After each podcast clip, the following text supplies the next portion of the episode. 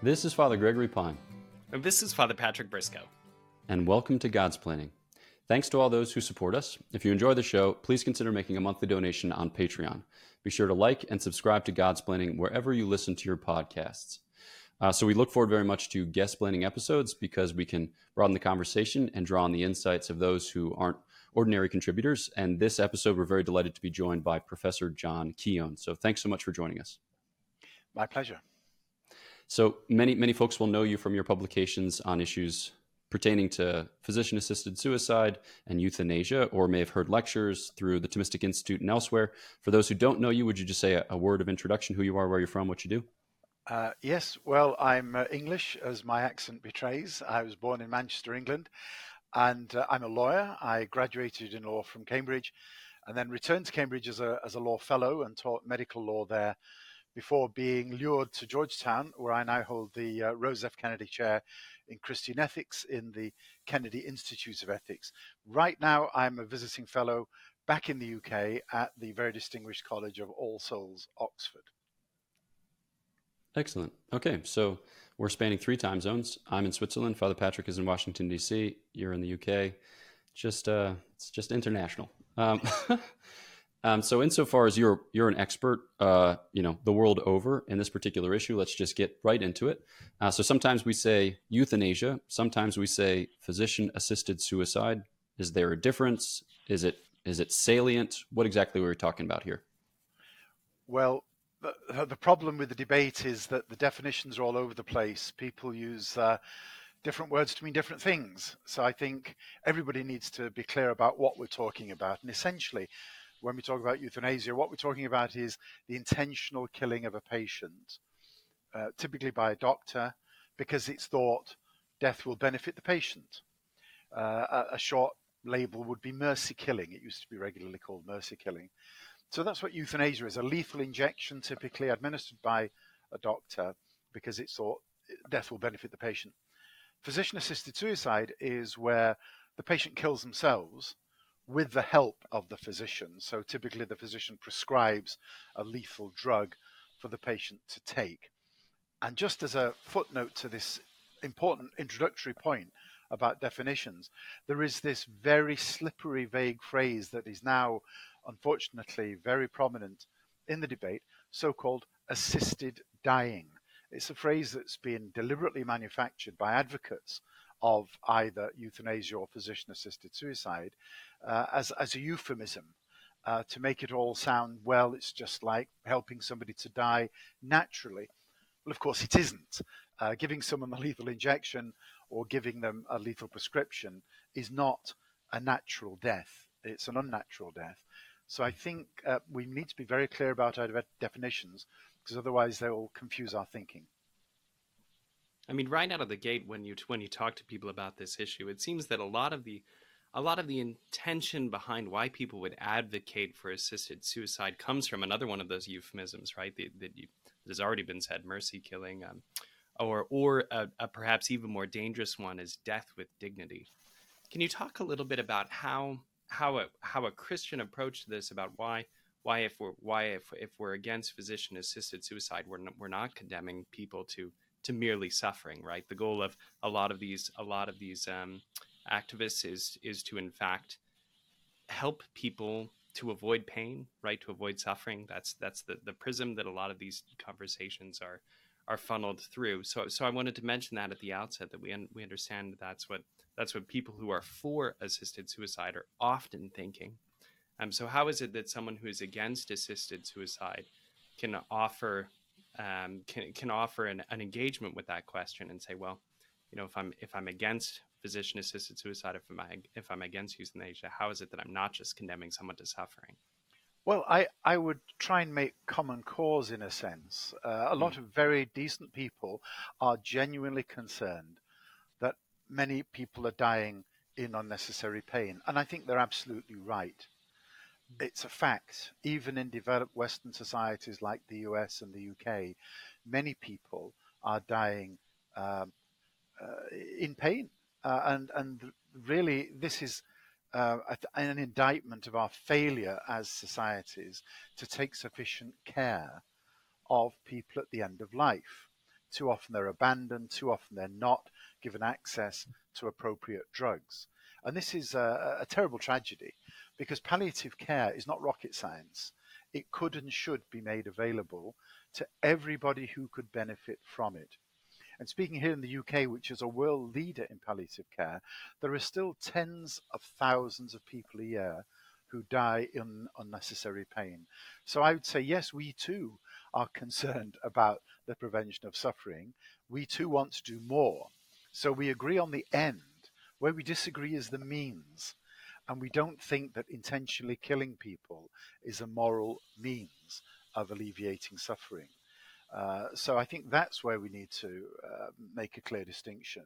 That morality isn't just about ends; it's about means as well. There are some ways of trying to promote good ends that are just bad in themselves, and assisted suicide is one of those. Intentionally killing somebody is basically to make a judgment that their life is no longer worth living, that they're better off dead. And that goes against one of the key principles of the Judeo Christian tradition, one of the key principles of Western civilization, one of the key foundations of Anglo American law, which is it's always wrong intentionally to kill an innocent person.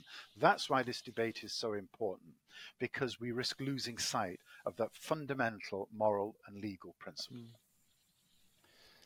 Okay, so with that, you're you're already gesturing towards a question uh, that I had, you know, kind of formulated in anticipation of the conse- like of this particular excuse me conversation. Um, I think with a lot of contemporary controversial issues, uh, like social conservatives find themselves in an awkward situation because when they argue the point, whether it be about same-sex attraction or transgenderism or euthanasia or whatever else, um, those who are affected more existentially or personally by it uh, often feel that a judgment is coming from without, like a kind of alien claim. It's like, what hath that to do with me? Um, and so conservatives are often cast as kind of like cranky and outdated or outmoded, and that, that they don't actually suffer the thing or they're not actually implicated in the thing. And as a result of which, it's like, who cares what you say? Um, so, so people find themselves in an awkward situation where they don't want to be judgmental or bigoted or whatever, um, and so they don't know then how to enter into the fray. I've heard you speak once along the lines of like slippery slope arguments, drawing comparisons to the trajectory of euthanasia um, in in the the Netherlands. Uh, but like, what are ways in which like all persons are are existentially or personally concerned by this particular issue? How is it kind of coming home to roost, or how is it being made known to us uh, more urgently? Well, uh, again, I think uh, we need to, as it were, remind people that we live in communities and it's not just about our individual choices and what we happen to want. Uh, I think we need to reassure people that you know society should not abandon anybody, should care for those who are vulnerable, should care for those who are suffering. Um, and we can do that. You know, we've never been better able to do that. This is one of the ironies about this modern debate uh, that through our great palliative care specialists, we're able to alleviate uh, virtually all suffering. Um, so it's very strange that this argument, this debate, is taking place in the modern mm. era.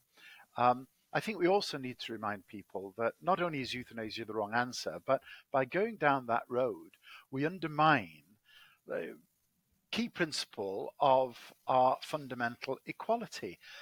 Euthanasia, as I said earlier, is, is based on a judgment that certain people are better off dead.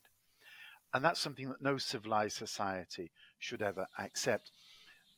I think a, a very important House of Lords committee here expressed it very nicely when in 1994, having considered all the arguments for legalization, unanimously said we shouldn't change the law, we shouldn't allow euthanasia or assisted suicide, because the prohibition on intentional killing, they said, is the cornerstone of law and of social relationships that protects each one of us impartially, embodying the belief that we are all equal.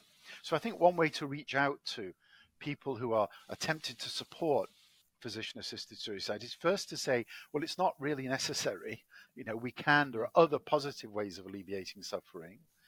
And secondly, do you want to live in a society which has two classes of people those who we think have lives that are worth living, and those that we think are leading lives that are not worth living. And I think many people, when they reflect, will say, actually, I don't want to go down that road. Not only because it's wrong in principle, but also where does it end?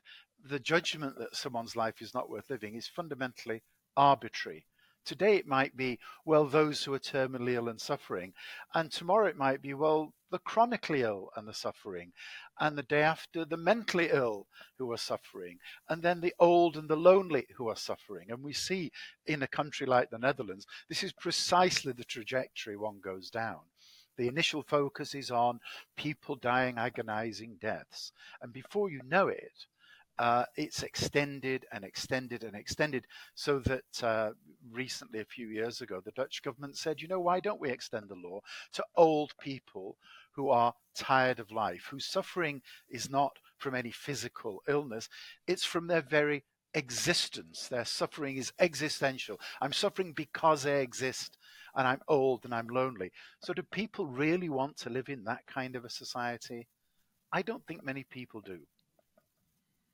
Right. I'm glad you. I'm glad you uh, got to this this question about uh, about meaning. You know, by bringing up the the existential question, because one of the things that we're facing, of course, right now, and it was exacerbated exacerbated exacerbated by the COVID nineteen pandemic, is the lo- the loneliness epidemic among young people. So so when when we see when we see various permissions, various laws going forward that allow or expand uh, or permit or otherwise authorize euthanasia, one of my concerns is from people that are struggling um, with me- with mental illness, particularly loneliness or depression.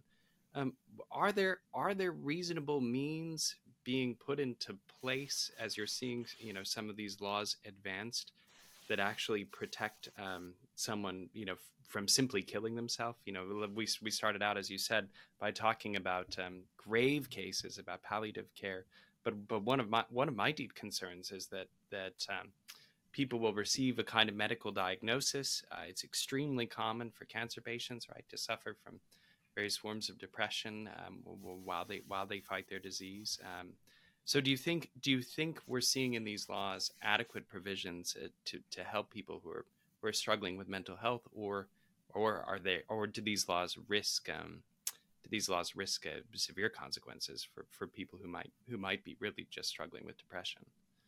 Yeah, I th- I think these laws are totally inadequate for two reasons. One, even those laws that, like in the United States, so you have now what 10 states and the District of Columbia allow physician assisted suicide for the terminally ill. There's no requirement that patients be referred for psychological evaluation. In fact, very, very few are, even though we know that many people with suicidal ideation are suffering from depression and once helped no longer want to end their lives. So, so that's a grave failing in, uh, not the only grave failing, but one of the grave failings in, in those kinds of laws. But also, you have laws such as those in the Netherlands that, that permit people who are uh, mentally ill to access physician assisted suicide. They don't have to be physically ill. Um, and what does this say about our attitude towards people with with mental illness? Um, and it seems to me that we're effectively abandoning them. Uh, and and we know that again, even in our rich developed societies like the Netherlands, um, there is uh, there is inadequate care and provision for people with with mental illness. So I, I think uh, one opens a whole can of worms when one goes down the road of even starting with terminal illness because the next step is well why not the mentally ill? They're suffering. And your northern neighbor in canada you know was about to extend its law to the mentally ill this year. It's been postponed for one year. Um, so again evidence of this uh, the logic of legalization as i call it. If me why not them?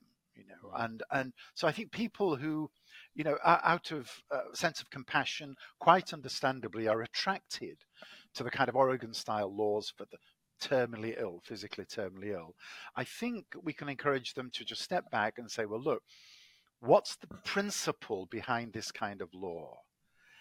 And basically, there are, there are two main principles behind this push for legalizing physician assisted suicide and euthanasia it's respect for autonomy, which we hear about no end. It's almost what some people call, you know, autonomania.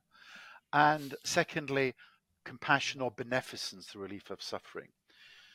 if those are the two principles in favor of laws, like Oregon's and the other US states that have those kinds of laws, you can't stop at the terminally ill because there will be people who are chronically ill who also want physician assisted. What about their autonomy? And they're suffering too. So there's a logic of legalization built into these laws. It's not just some kind of airy fairy empirical prediction, oh, we'll all go to hell in a handcart. It's built into the very moral case for an Oregon style law. Once you buy into that, then you forfeit any principal objection to sliding down the slope towards the kind of Dutch or Canadian style law. It's, it, it's only going to be a matter of time. And so I think one way of, of trying to dissuade people from supporting physician assisted suicide is to, as it were, help them think through the moral case that they're supporting. And once they see the implications of what they're buying into, I think many people will stand back and say, well, actually, yes, I, I didn't realize that that's the package I'd be buying, you know.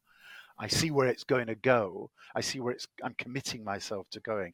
And then not just for the mentally ill, uh, not just for the old and lonely, but for those who are incapable of making any choice.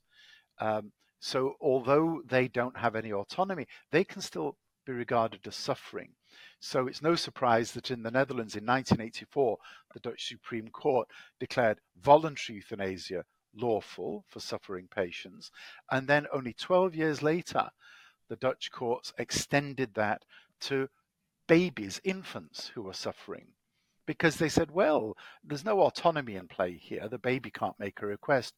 But we can still argue that we're doing the baby a favor by killing him or her to end his or her suffering. So beneficence is in play. Uh, and that's why there is this logic of legalization that I think we need to, to bring out. And once the penny drops, I think many people will think twice.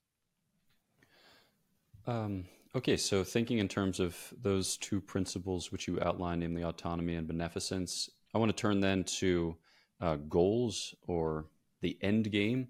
Do you have a clear sense of what the end game is? When I read some of these exchanges, I'm a bit confused because sometimes to me it sounds almost nihilistic.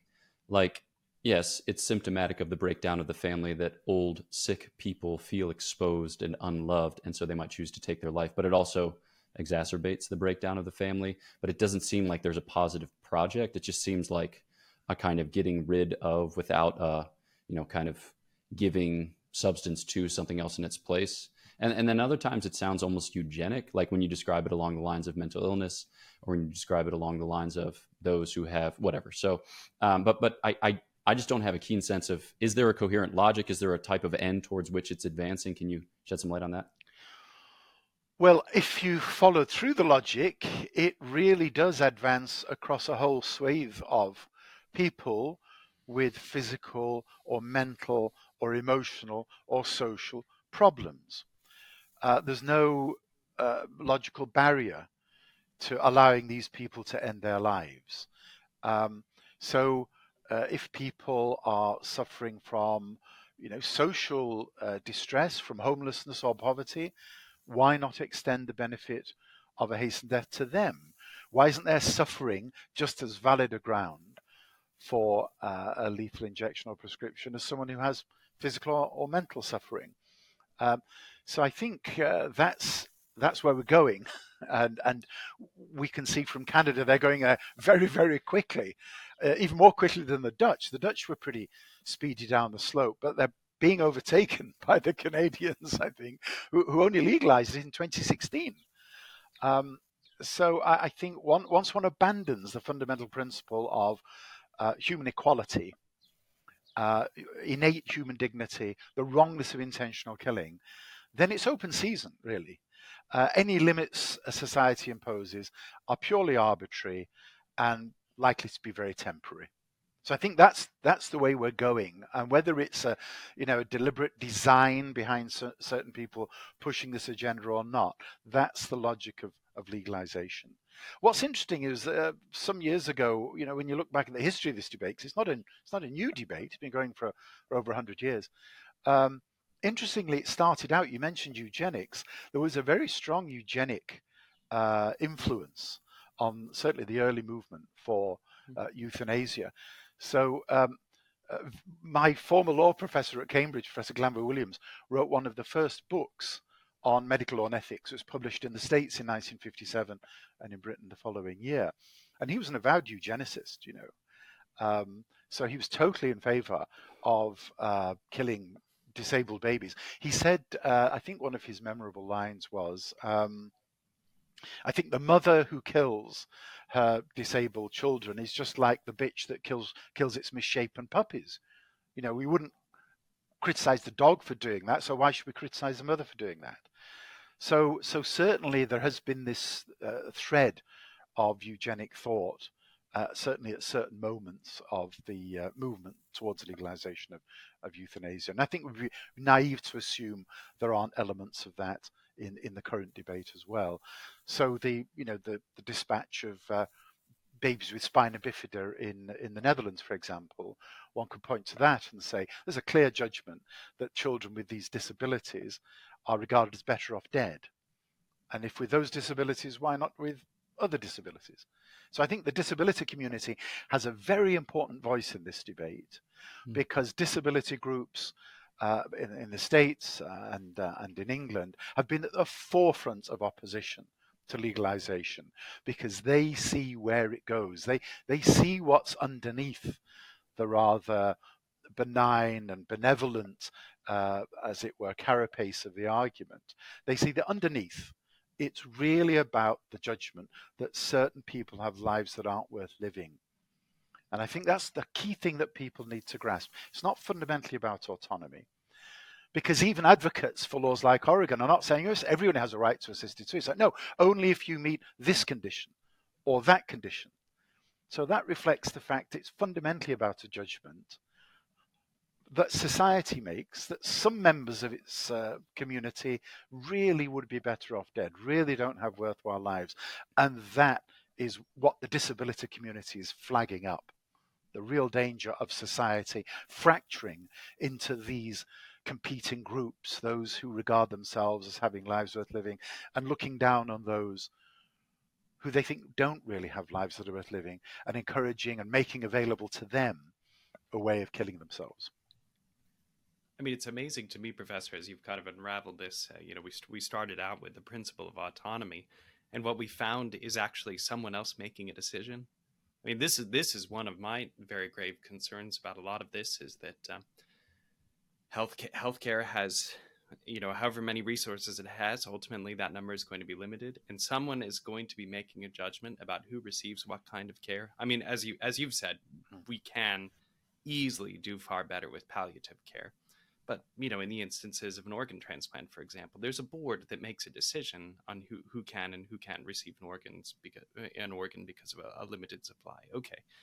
Uh, so then, with this question, with euthanasia, um, ultimately, it seems that something which begins as someone's own so-called right to end their life, someone's own decision to decide to die with dignity, we've already deconstructed some of these euphemisms, um, will will terminate with uh, actually another group of providers or another another committee making a decision for that person.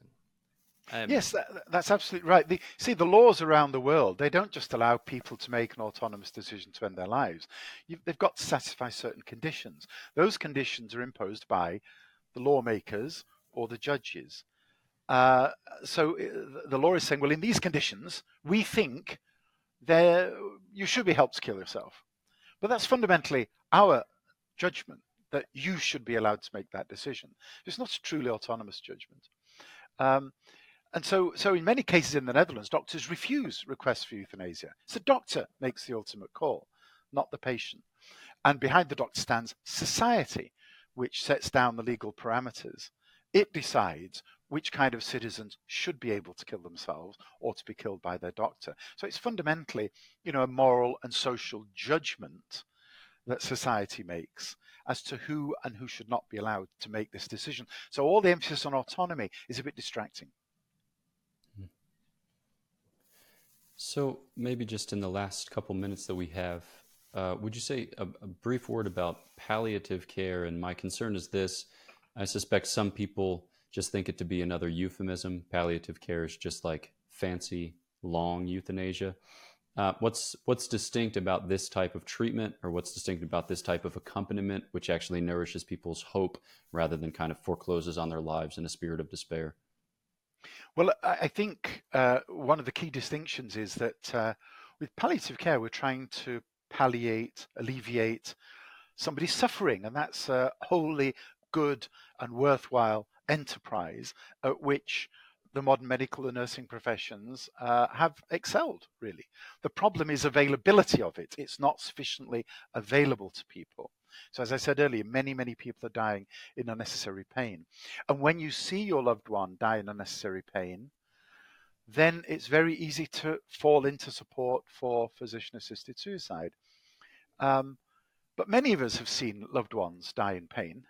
Uh, it's not a, uh, a very um, warming or you know uh, edifying spectacle. Uh, but the answer to that is not to hasten the death of the sufferer; it's to end the suffering.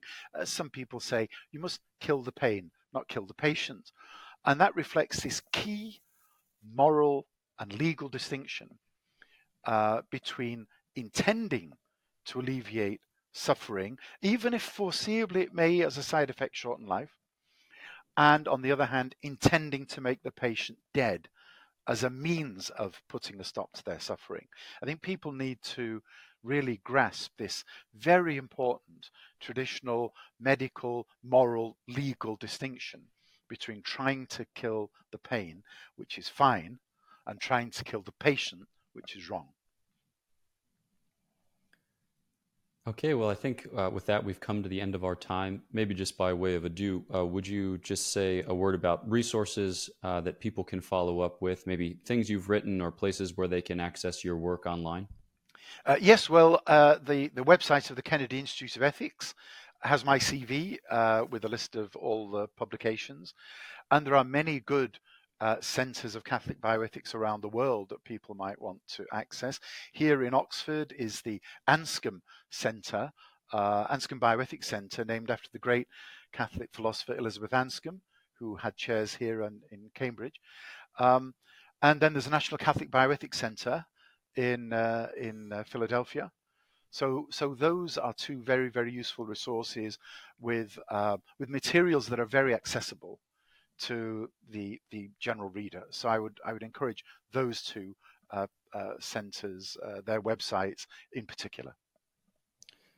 Great. Well, thanks so much. Thanks for taking the time, and thanks especially for the clarity with which you formulate arguments. It certainly helps us to think through the issues and to be more confident as we testify to yeah human dignity and even dignity in the midst of, of great difficulty and suffering. So thanks.